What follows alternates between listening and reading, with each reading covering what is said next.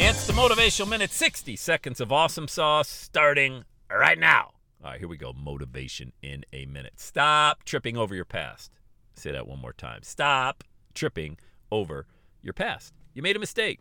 Big deal. We've all done it. And you know what? More successful people have so many more mistakes in that column than anybody else. You know why? Because they try so many more different things. So if you don't have a lot of those failures, those mistakes in that ledger of the column, then you better rack some up, baby, because on the way to success, you're going to experience a lot of that. And those are just scars. The scars fade away, but they stick around a little bit to remind you that if you don't learn from history, you're doomed to repeat it. So stop tripping over your past. Stop beating yourself up for the bad decision that you made, the mistake, the failure. That stuff's in the past. The scar's still there a little bit to remind you, but man, that thing is in your rear view mirror. All right? Don't worry about it. It's gone. How about thinking about today? Today. Let's go. Today. Speaking of today, let's have a day. Today.